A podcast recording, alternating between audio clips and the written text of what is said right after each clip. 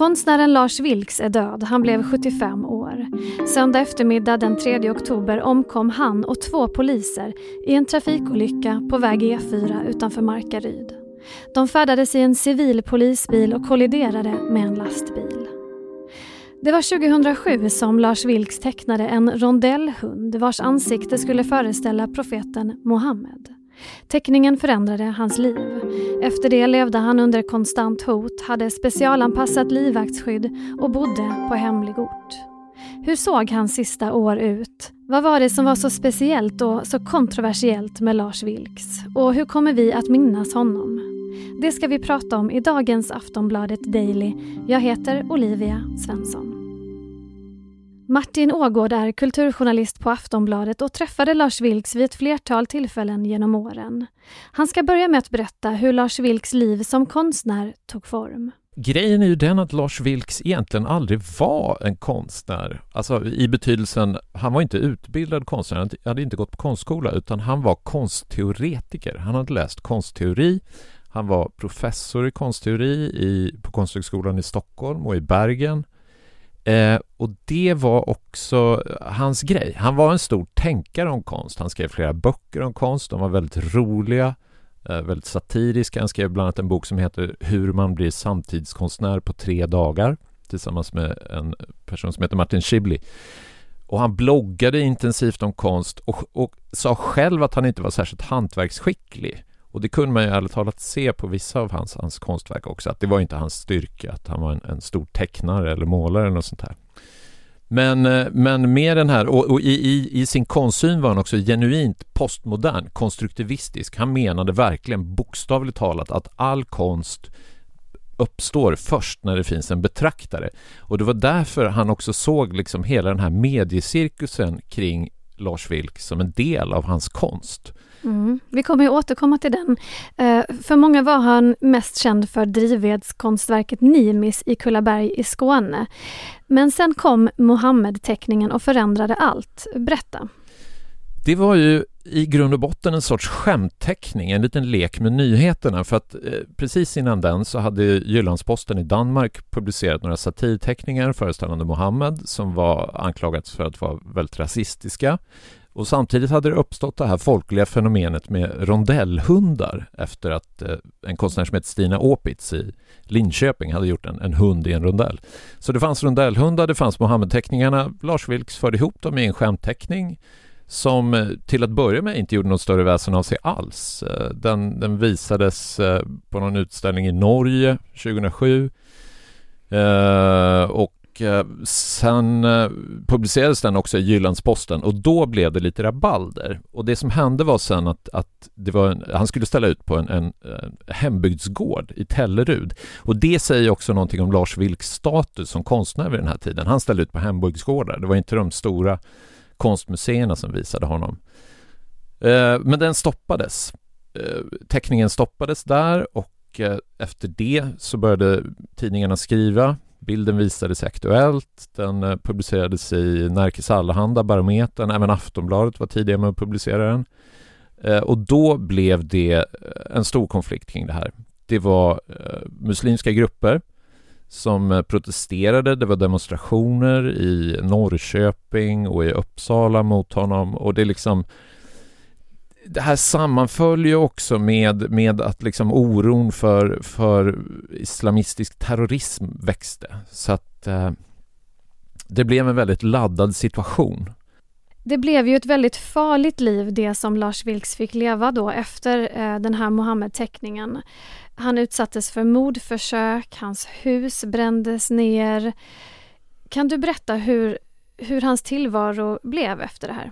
Han fick ett tidigt eh, eh Säpo-skydd eh, och, på, på, grund av hoten, hotbilden mot honom. Jag besökte honom själv vid några tillfällen i hans hus där i Kullaberg och då hade han ju alltså Eh, beväpnade Säpo-vakter som tog hand om honom så fort han gick utanför dörren. Inte ens det hindrade ju två attentatsmän från att försöka elda upp hans hus. De eh, kastade en, en hemmagjord brandbomb mot huset. Det misslyckades. Men i, i Köpenhamn 2015 så var han oerhört nära att mista livet i, efter eh, attentatet mot eh, eh, det, kulturhuset Kruttunnan eh, då en gärningsman eh, dödade en person.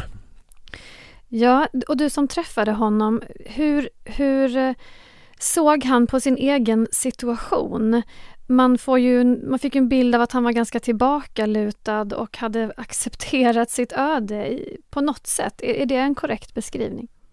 Han var ju lite av en enstöring. Jag tror han trivdes allra bäst när han höll på och snickrade på Nimis. Eh, och han var ju också en cyniker. Han, han tyckte om att skämta om det här. Han, han var väldigt rolig och en, på många sätt väldigt sympatisk människa. Även om han hade i sig väldigt starka och lite märkliga drivkrafter som är nog svåra att förstå sig på. De var definitivt inte politiska utan han var väldigt hängiven konsten. Han ville liksom experimentera med konsten och se vart den kunde leda honom. Eh, och så att ja, jag tror han, han, han accepterade sitt öde. Han, till att börja med tror jag han tyckte det var väldigt, väldigt underhållande med den mediala cirkusen så länge det inte liksom var det reella hotet inte kändes in på livet. Men mot, mot slutet tror jag att det blev ganska annorlunda för att hoten var påtagliga. Du nämnde ordet politik här. Hans konst kan också ses som en berättelse om, om yttrandefrihet eh, och var, han blev ju föremål för många diskussioner om det här. Varför blev så många så arga? Är din uppfattning?